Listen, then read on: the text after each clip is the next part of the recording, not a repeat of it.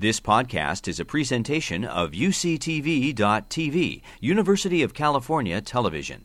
Like what you learn, help others discover UCTV podcasts by leaving a comment or rating in iTunes. We already have next year's date set, so mark your calendars. Um, April 24th and 25th.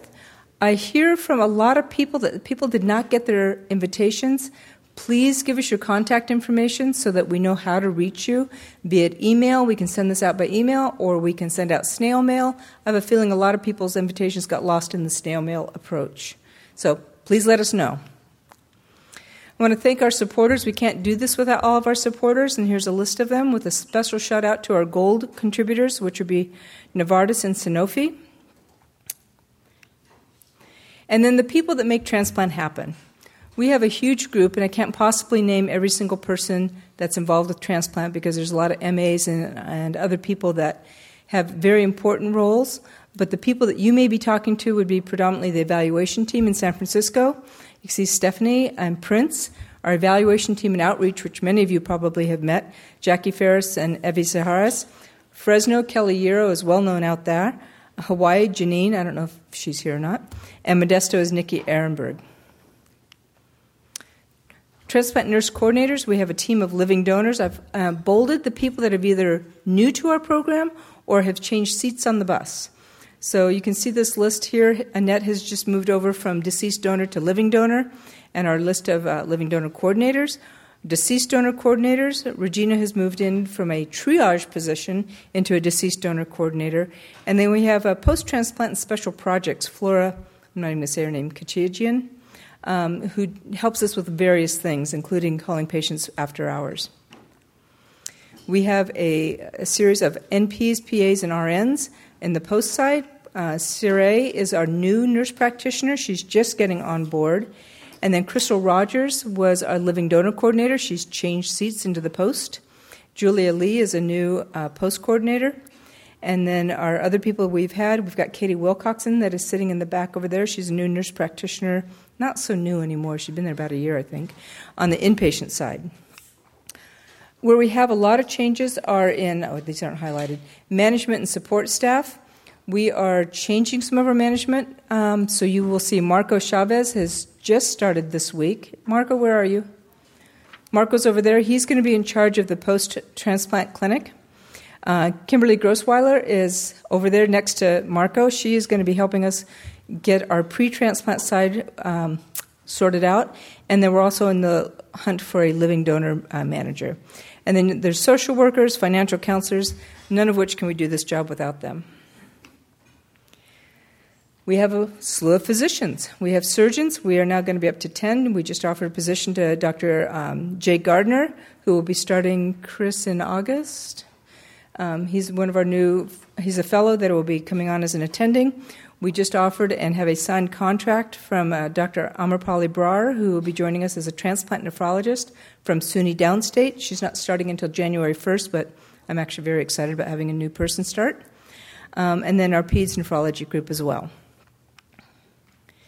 Um, a couple important things. I've been out in the community talking to people all the referring docs and our nurses have been out talking to dialysis units, one of the things we hear is we can't get a hold of you. I think if I heard one complaint the most, it's we don't know how to get a hold of you. So we have set up a pre transplant line for the MDs. Please do not share this with the patients. Um, this is for you guys to call us and say, What's going on with my patient? I don't know who to call. I don't know what to do. This should be picked up by May Elizardi and uh, is a live human being. You don't have to go through a phone tree. The post transplant clinic number for MDs, this number's been in place for a very long time, but I think people don't know it.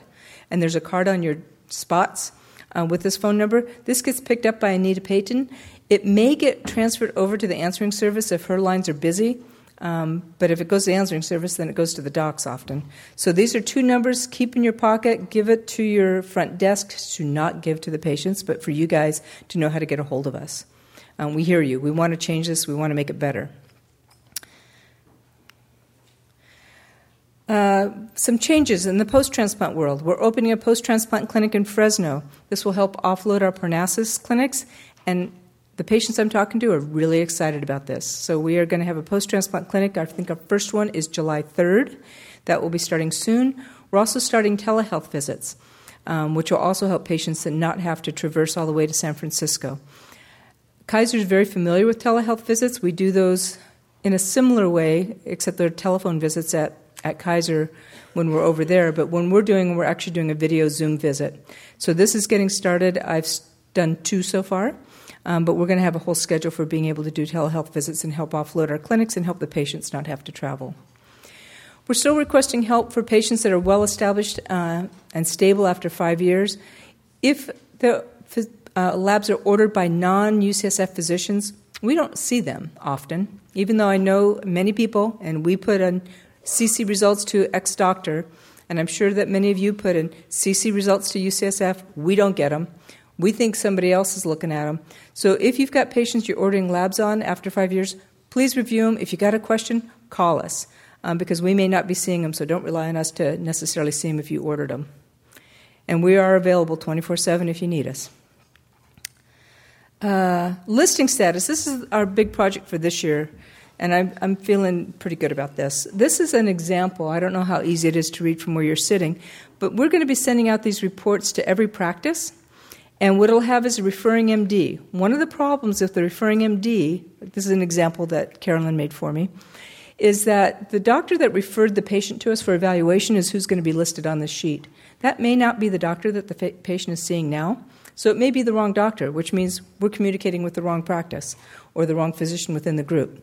So you're going to get these reports. What I want to point out here is this is the referring MD, so you want to look at that. You want to look at your patient, what their status is. Are they inactive? Are they listed? If they're inactive, why are they inactive? So in this case, I didn't make this, and we won't go into my politics.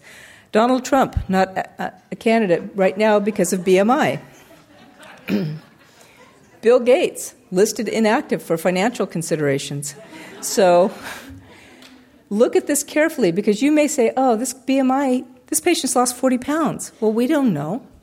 Um, we may touch base with the patient eventually, but if they're inactive, they may not be uh, contacted for a little bit. So if you know the patient's gone through bariatric, they've gone on some self disciplined, tremendous weight loss program and looks fantastic, let us know. Call us back. We'll, we'll fix this. Now you have a phone number to reach us. So I, I, what I really want is to everybody look at this. Have your office workers, your case managers, whoever is looking at your patient lists, this is how you're going to know what their status is. We're going to need those back to us with corrections. So if you say, oh, this patient died, let us know. We'll take them off the list. Um, they're not your patient. They moved to Las Vegas. Let us know. Um, that way we can update our list and it'll be more accurate. And I think we're going to try and send out um, mailers that can send the sheets back to us. We're still working on that detail. Yep. Yeah, it'll have it'll be by physician.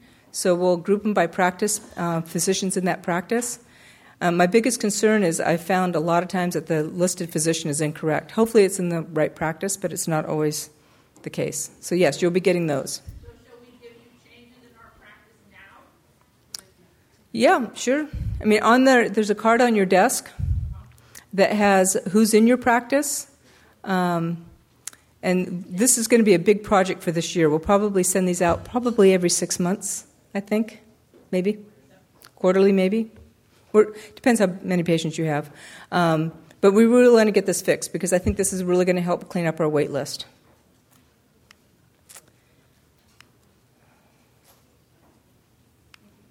Uh, is that it on the end of these slides? Okay, so Chris is going to talk next. So, Tim, I need you to switch slides for me, please. It's not advancing though. There you go. Oh, education for patients. We are doing some outreach. I, I think living donor education is probably the most fruitful of the education series that we do to educate patients and their families about living donation. I've worked a little bit with Kelly Yuri, who's our Fresno coordinator. She is very much into education, and what we need to talk to patients about is the importance of weight loss, the importance of exercise, um, how to how to maintain your um, pro- your ability to get a transplant by exercise, weight loss, and self care. So, those are things that we need to educate our patients about and what to expect on the wait list. You've been listening to a podcast by University of California Television. For more information about this program or UCTV, visit us online at uctv.tv.